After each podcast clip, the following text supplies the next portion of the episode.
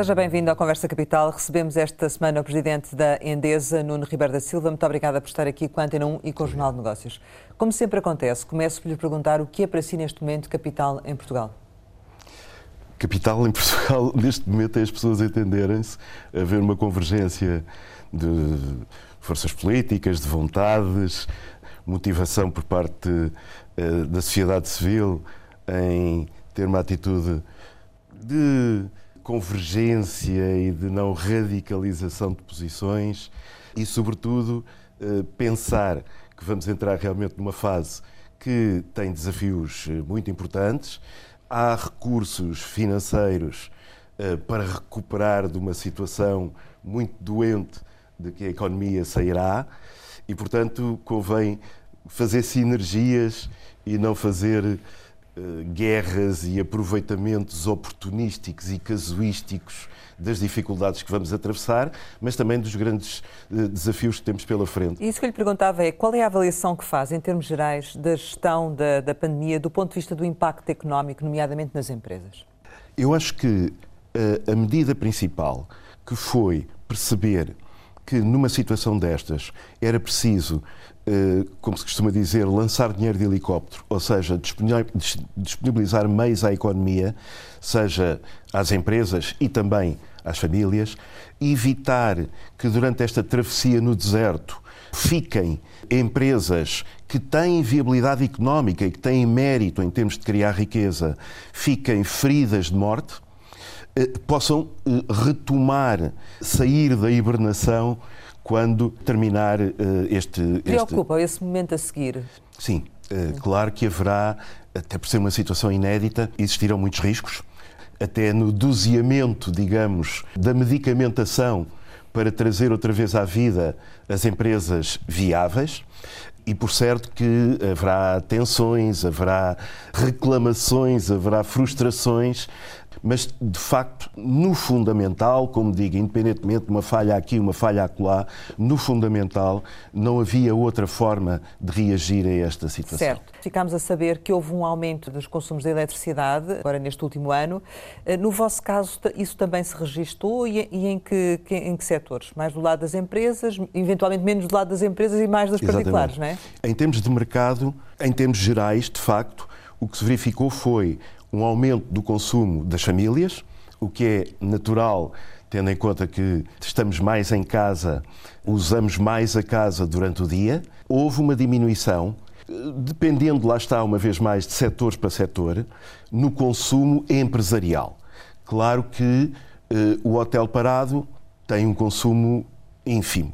Eh, o centro comercial, também a meio gás ou fechado, tem um consumo muito menor. Por outro lado, houve na atividade industrial que não foi, digamos, tão tão coagida e tão castigada no ponto de vista de, de fecho da atividade, houve uma certa estabilidade de consumo. Ao fim do dia, como diria o outro, houve uma quebra no consumo global mas realmente o que se verificou foi um aumento do consumo nas habitações, no doméstico. E no vosso famílias. caso, em concreto, foi isso que aconteceu? Foi isso, foi, foi isso. Aconteceu. Além do mais, no Sim. nosso caso, nós também, curiosamente, eh, subimos em termos de cota de mercado e, portanto, de alguma maneira, compensamos alguma quebra em certos clientes com o aumento do número de clientes. Nós temos também uma componente grande de administração pública, portanto, edifícios municipais, eh, espaços urbanos e consumos urbanos de iluminação pública, de MUPIs, eh, etc. E, portanto, eh, esse, esses, esses consumos mantiveram-se. A atividade manteve-se no fundamental.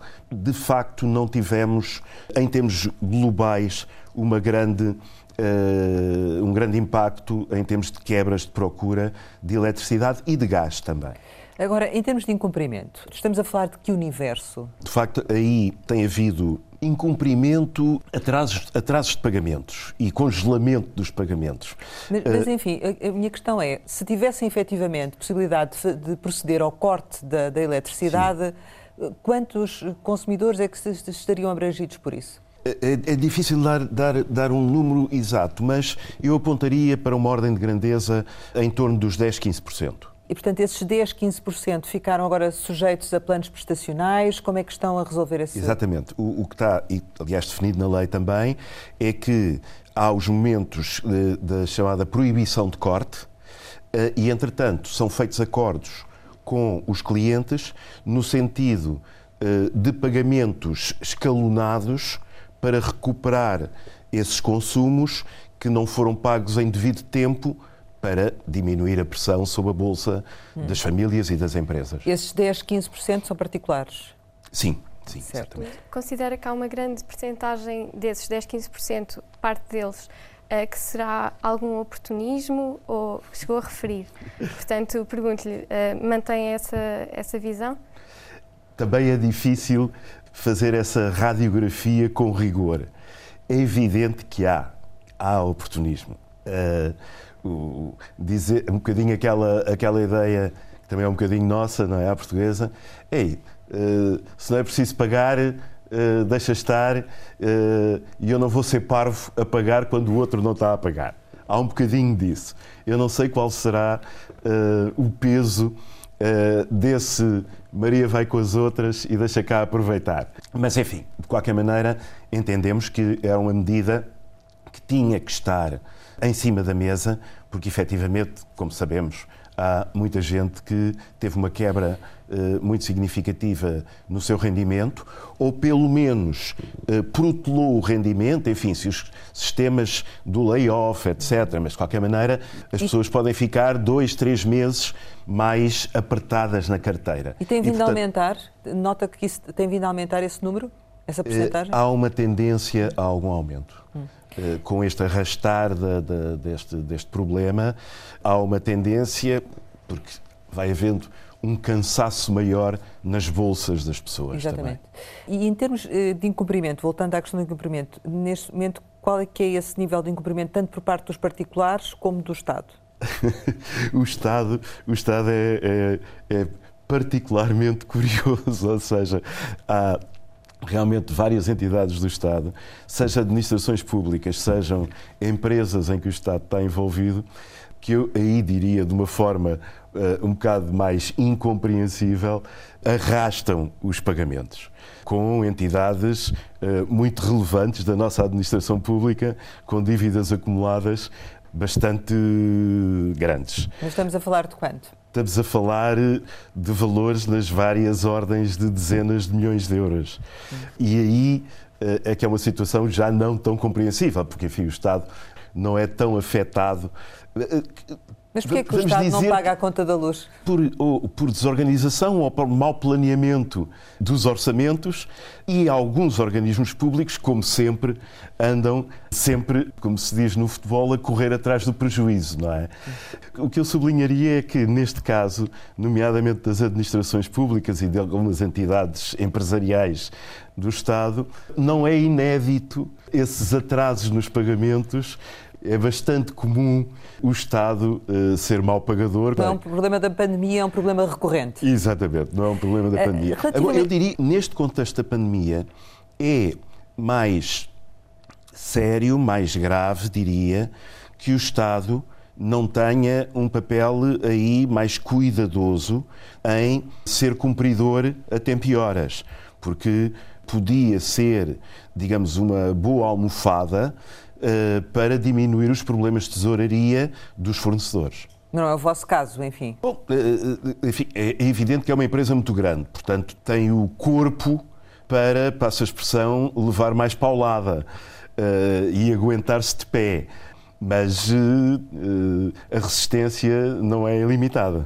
E no caso da tarifa social, o, o Governo aprovou um regime de apoio extraordinário ao, ao, preço da eletricidade que se traduzia num desconto de 10%, que era dirigido a quem tinha a tarifa social ou a potência contratada inferior a, determinados, a determinado valor. Uhum. Há muitas famílias a, beneficiarem deste desconto? Uh, vocês foram compensados? Como não, é não compensados não. A tarifa social é um tema, é um tema muito relevante diria que é uma pedra no sapato, no sentido em que optou-se por um modelo, eu diria, com base em pensamento ligeiro e bastante populista, para criar a tarifa social em Portugal. Uh, e que é uh, uma situação uh, a prazo insustentável. Concretizando, em Portugal existem existe cerca de 900 mil famílias que beneficiam de tarifa social. No vosso caso são quantas? No nosso caso são cerca de 70 mil. A tarifa social faculta cerca de 33% de desconto à tarifa, ao valor da, da, da, energia. Isto é uma situação que, em primeiro lugar, é uma ação de eh, política social. Tudo bem, o governo tem toda a legitimidade para decidir quem quer ajudar, como quer ajudar, etc. Já não tem legitimidade para decidir quem quer ajudar e como quer ajudar e depois mandar as empresas pagarem. Quem paga a tarifa social em Portugal são, na energia, são as empresas uh, de energia. Um outro aspecto a ter em consideração é o rigor na atribuição e nos critérios para as famílias terem acesso à tarifa social. Só para se ter uma ideia, em Portugal estamos a falar de cerca de 900 mil famílias. Em Espanha é o mesmo número. E não é por Espanha ser mais rica, é porque os critérios são mais rigorosos, mais rigorosos, mais apertados. Depois há ainda, em termos de política energética, uma questão que deve ser pensada. É se resolvemos os problemas de penúria energética, problemas de conforto para as famílias em termos do consumo da energia que necessitam para uns mínimos, digamos, de, de conforto, se se resolve por bonificar preços e por fazer preços artificiais. Então o que é que devia ser feito? Acabar com a tarifa social, alterar os critérios? Deviam ser feitas duas coisas. Sim. Uma era, como dizem os, os chineses, uh, dar a cana, não estar a dar constantemente uh, e a distribuir todos os dias o peixe fresco. Ou seja, devia uh, haver iniciativas muito mais robustas, aliás, estão faladas agora, até no, no, âmbito do plano de, de, de recuperação, recuperação, e resiliência.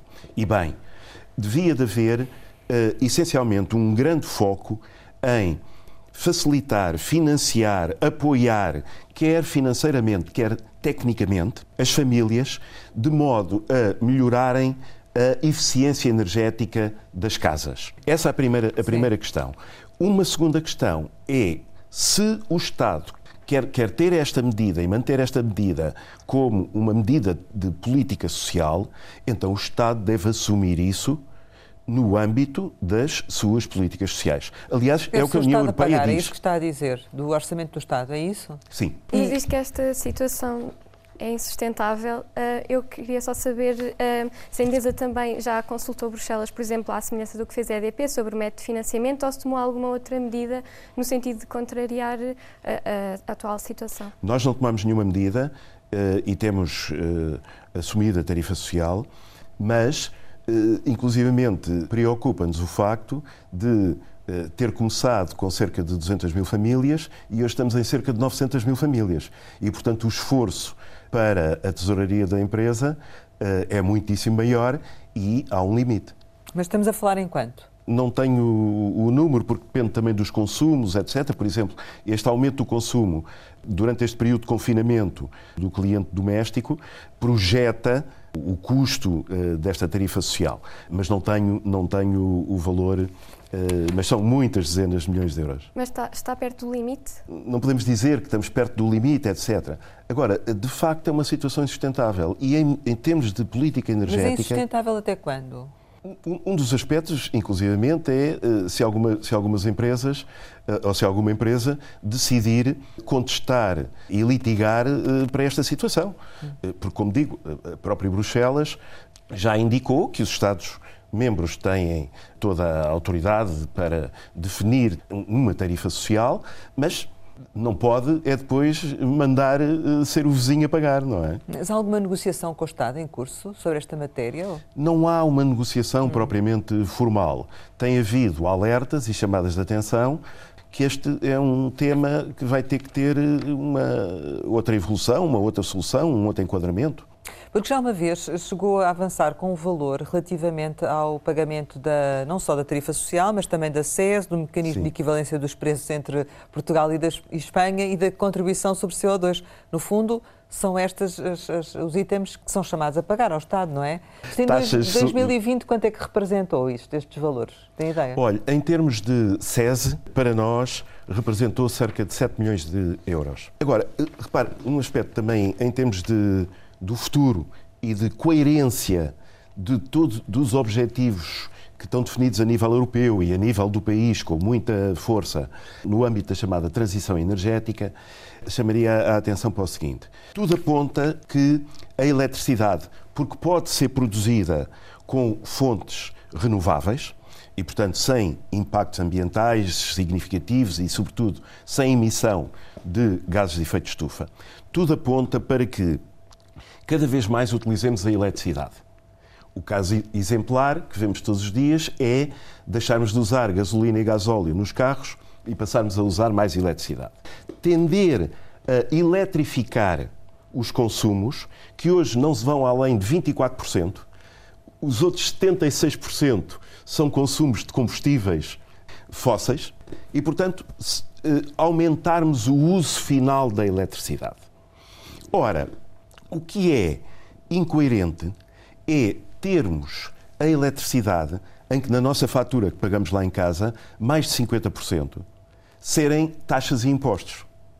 Ou seja, nós dizemos às pessoas: temos uma oportunidade única, histórica, de facto, de mudar de paradigma de deixar de depender de combustíveis fósseis, que sempre importamos e de que sempre fomos dependentes. Mas o que é que isso altera a nossa fatura? O que é que isso devia alterar a fatura?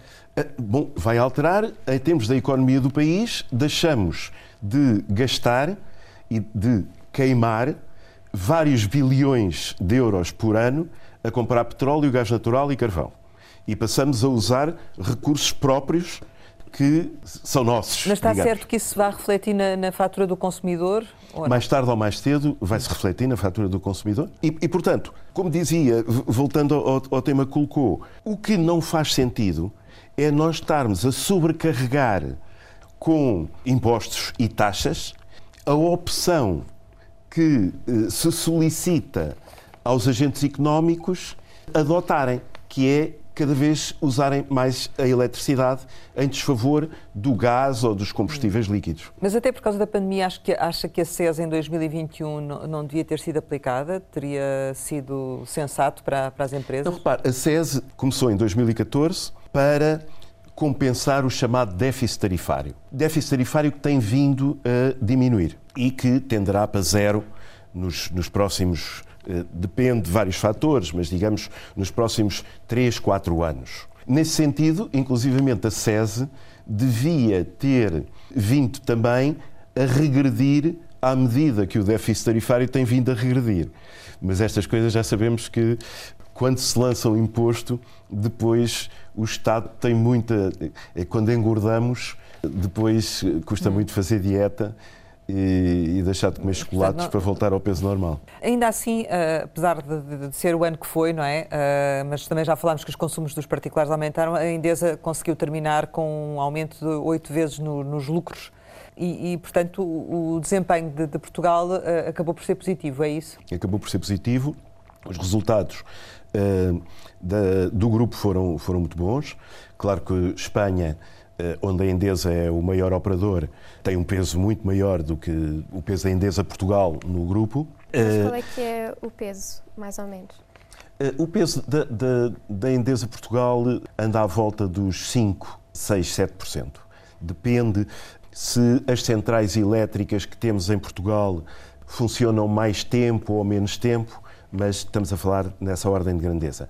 A, a produção da Endesa em Portugal é na ordem dos 10, 12%, também depende do funcionamento das, das, centrais, e depois, em termos de cota de mercado, portanto, na comercialização, temos cerca de 17% na eletricidade, somos o segundo operador, e 13%, à volta de 13% no gás natural. Consegue quantificar-nos uhum. uh, o peso que se pretende para Portugal dentro do grupo? Quando me fazem essa pergunta, uh, digo sempre, claro que uh, temos vontade de crescer, Agora, também digo que a nossa ideia não é crescer por crescer. Aliás, eh, chegámos a segundo operador no mercado apenas com crescimento orgânico. Não foi, quer dizer, não fui comprar nenhuma empresa e nenhuma carteira de clientes a outros comercializadores. E isso eh, até por uma medida de prudência, porque por trás tem que ter um aparelho eh, fiável, resiliente, seguro, que depois vou acompanhar os meus clientes e prestar um serviço eh, bom aos meus clientes. Se eu for comprar uma carteira de clientes e depois acrescento um bolo à minha carteira, eu posso não ter essa facilidade de gradualmente ir, que, que, tenho, se a coisa é feita de uma maneira mais gradual, de ir incorporando, digamos, esses, os, os clientes. Objetivos para 2021 quais são, então? Pelo menos mantermos a cota que temos, eh, crescer eh, no segmento das administrações públicas, porque é um segmento em que entramos, embora já, já tenhamos uma cota muito relevante, eh, em que entramos há cerca de, de, de ano e pouco apenas, de uma forma mais, mais assumida e também crescer em novos produtos com um braço que nós temos que chamamos Endesa X. Ou seja, cada vez mais as empresas elétricas e do gás, etc., as empresas energéticas, eu diria em geral, não podem pensar que vão viver no futuro apenas a vender eletrões de eletricidade e metros cúbicos de gás. Acabou o tempo em que o consumidor, o cidadão, recebe a fatura, pagas e pagas. Nós temos nas nossas casas, nas empresas, possibilidade de sermos agentes ativos no sentido de melhor consumir e consumir com menos custos. Diga-me uma coisa, a central de carvão do, do Pego tem o encerramento marcado para, para o final deste ano, entretanto a EDP uh, eh, já decidiu fechar Sines. Em que data é que uh, a Endesa pretende fechar a central do, do Pego, em concreto? Portanto, a Endesa e, e há um sócio que até é maioritário, que se chama Trust Energy, constituído por uma empresa francesa, uma grande empresa francesa, Engie, e por uma empresa japonesa, termina a licença de produção em novembro deste ano. Mais concretamente, em 21 de novembro deste ano. E, portanto, aí parará a produção, qualquer produção. Portanto, temos mais sete meses, oito meses hum. para operar a central. E vai ter custos com o encerramento? Uh, quanto é que será? Não temos ainda feito, lançado os concursos e feita a orçamentação. Agora, haverá toda uma. Enfim, nós, nós, estamos, nós temos alguma experiência em termos de Endesa, temos alguma experiência nisto, estamos a fechar cinco centrais a carvão em Espanha. Qual é a estimativa, uh, então, mais ou menos? A estimativa serão uh, muitas dezenas de milhões de euros, porque há desde os aspectos. 100 milhões de euros? Não, não lhe posso dizer em termos de, de, de, um, de um, valor seguro. Uh, mas repare, uh, temos desde os equipamentos, além do mais, há toda uma preocupação de fazer aquilo uh, com os melhores princípios da economia circular. Temos metais, temos uh, materiais de construção civil e temos uma área muito importante que é toda a descontaminação de solos, das cinzas e dos materiais resultantes da queima do carvão. Portanto, é uma Isso intervenção. É um processo que vai decorrer depois de, de novembro eh, e durante quanto tempo? Uh, certamente 3, 4 anos. Hum. É um processo... Mas qual é que é o futuro da central? Em termos de Endesa, estamos, estamos ali. Estamos ali porque, independentemente desta, da central a carvão, estamos na central, nos grupos a gás natural que estão ao lado. O futuro, por certo, que irá dentro das linhas de orientação do governo para a política energética para a transição energética. Portanto, Estão tem... a falar com o Governo sobre, sobre essas hipóteses ainda, não tem? Temos, a, temos vindo a falar. Agora, para nós, nós temos isso muito pensado, como digo, porque as situações do desmantelamento de centrais a carvão em Espanha, eh, algumas delas estão mais adiantadas. Mas qual é que é o melhor aproveitamento para já da vossa experiência? Da experiência que estamos a ter em Espanha, há dois tipos de preocupação. Há o impacto na economia regional e depois há a unidade que está a ser desativada concretamente.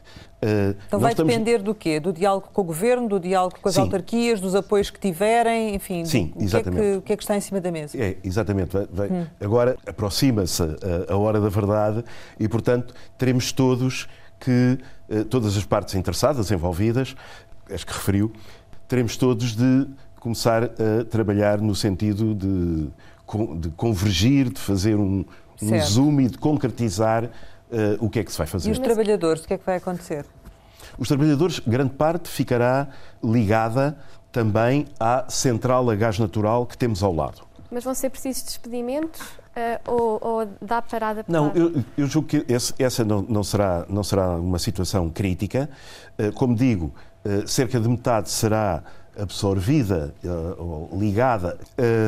E depois também vai haver, se calhar até recurso a maior número de trabalhadores, embora possam ter perfis um pouco diferentes, desde já só no processo de desmantelamento. Quantos trabalhadores estão agora na central e serão úteis uh, no futuro da, para a Endesa? Estamos a falar na ordem de 160 nesta ordem e em termos da, da, da central de ciclo combinado, digamos, um terço desses trabalhadores, pouco mais de um terço, não é tocado, digamos, por este processo.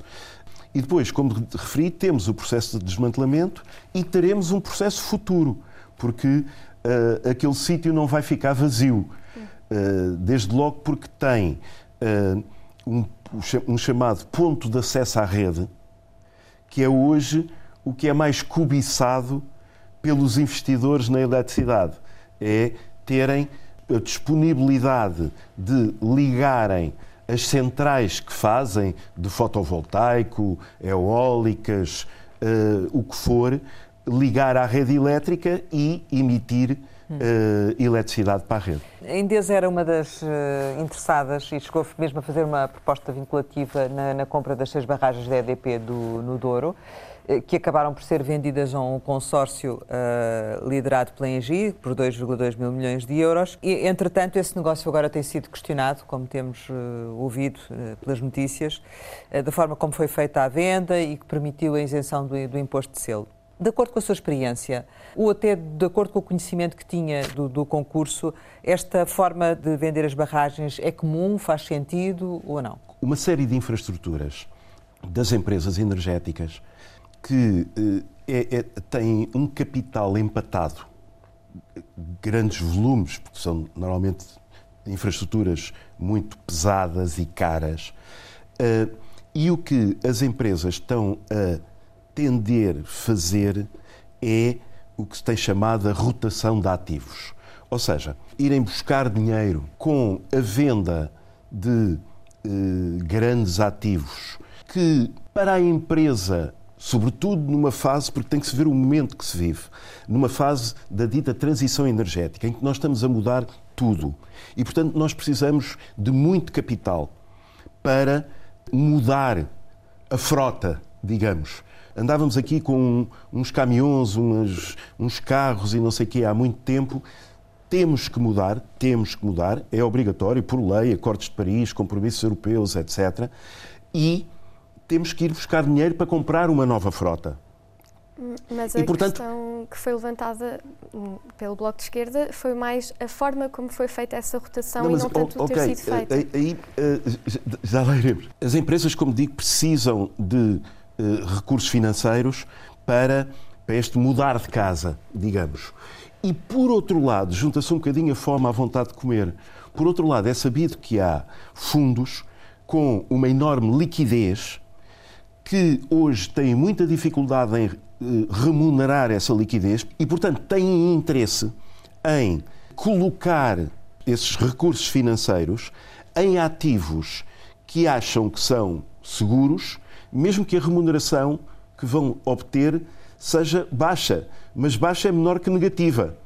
Este é o contexto que tem levado, como eu dizia, juntar um bocadinho a fome à vontade de comer, ou seja, as empresas então não é quererem vender sim, esse... Sim, não é só uma engenharia financeira para fugir ao imposto de selo, é isso que está a dizer? Não, de, de todo, quer dizer, depois uh, os preceitos todos que haja, como a coisa foi feita, etc., será outra questão. Agora, o racional do porquê das empresas energéticas em geral, elétricas, gasistas, petrolíferas, estarem a fazer essa rotação de ativos. Mas vocês teriam feito o mesmo? Ou teriam aceitado A operação isso, é, é, feita, Pronto. a forma como a operação é feita depende um bocado do contexto, do próprio estatuto que esses ativos têm. Porque temos a Iberdrola também agora a admitir que já está a estudar uma reestruturação empresarial que, que envolve precisamente as, as, barragens em construção no complexo hidroelétrico do Tâmega, um, para ficar também isenta do, do, tal imposto de selo, não é? Uh, portanto, digamos que é uma, aqui uma, um mecanismo uh, de, que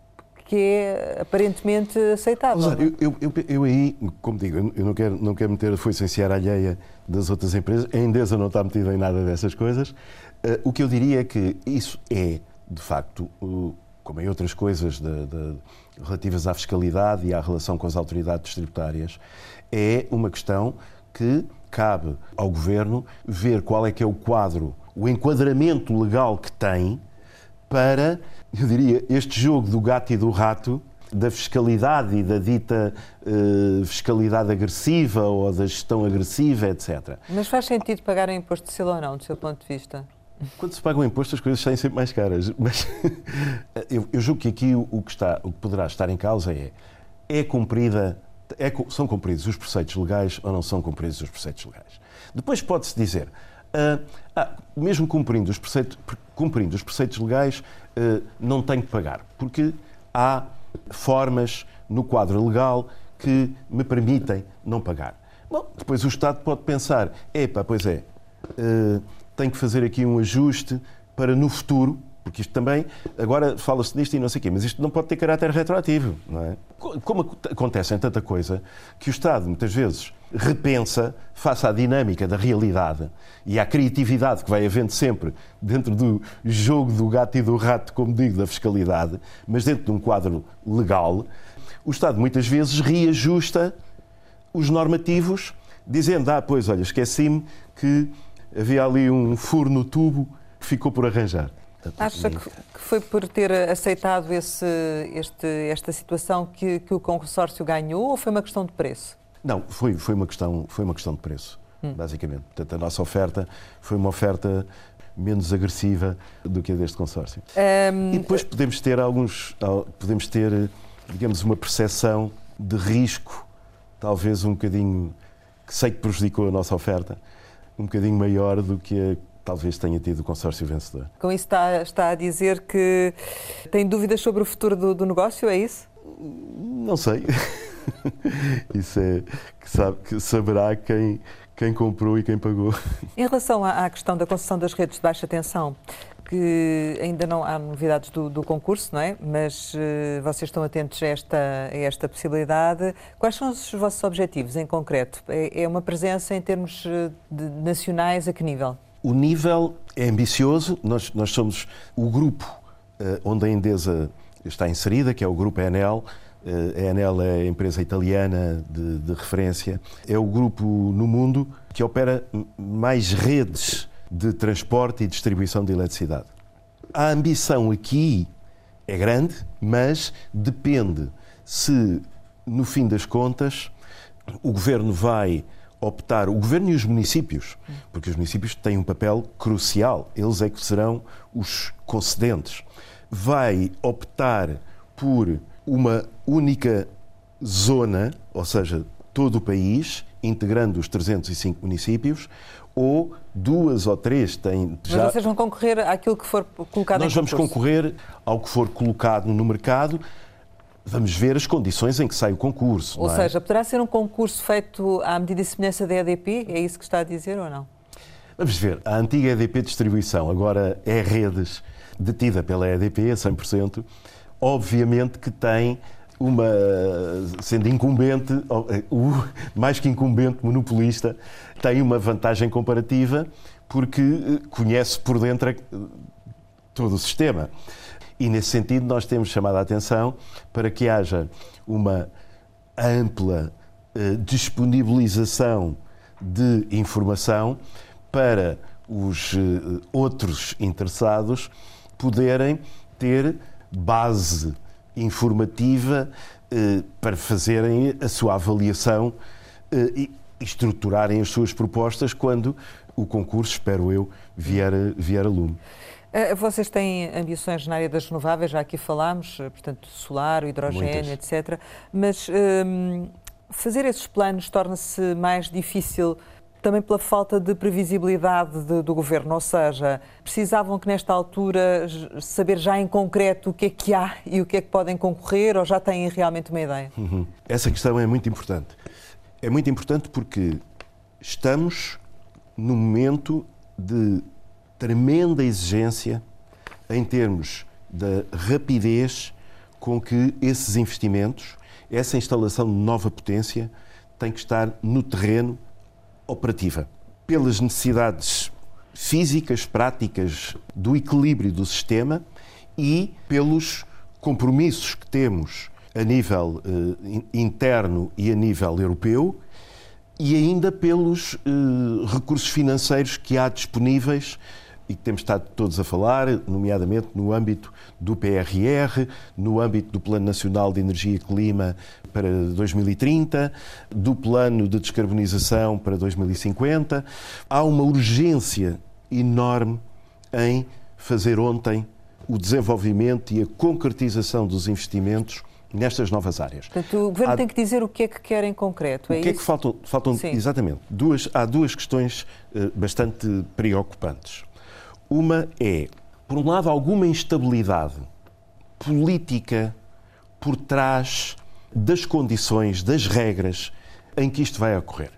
Sistematicamente, o Bloco de Esquerda levanta uh, cobras e lagartos e que as remunerações são excessivas e que houve não sei quê e tem que voltar para trás, uh, dando pontapés no Estado de Direito, querendo legislação retroativa. Uh, agora voltou com uma iniciativa no Parlamento a dizer que o Governo, durante 90 dias, em 90 dias, deve implementar as medidas ou os pareceres da Comissão de Inquérito que funcionou uh, há dois anos atrás. Portanto, isto cria, em termos de atração dos investidores, uma enorme instabilidade. Portanto, a estabilidade e a previsibilidade jurídica é crítico. Depois, no, no dia a dia e mais no concreto, portanto, isto é, no, digamos, na envolvente política, temos um problema de capacidade dos vários organismos da administração pública, Uh, e aqui incluo também a REN, não como não empresa pública, como é sabido, mas como eh, empresa e entidade responsável pela gestão operacional do sistema elétrico, em responderem à solicitação de projetos e de investimentos que estão em cima da mesa. É, essa questão, eh, digamos, do, da burocracia eh, de licenciamento dos projetos é algo muito preocupante. Começa a haver aqui alguma, algum risco, há algum risco de isto obstar ao cumprimento dos objetivos e dos prazos. Vocês estão a ponto de desistir de, de alguns investimentos? Não, não. Não. não. Uh, aliás, uh, acabámos de uh, assumir agora cerca de 120 megawatts, no caso fotovoltaico, no Sul, no Algarve, ao pé de Silves.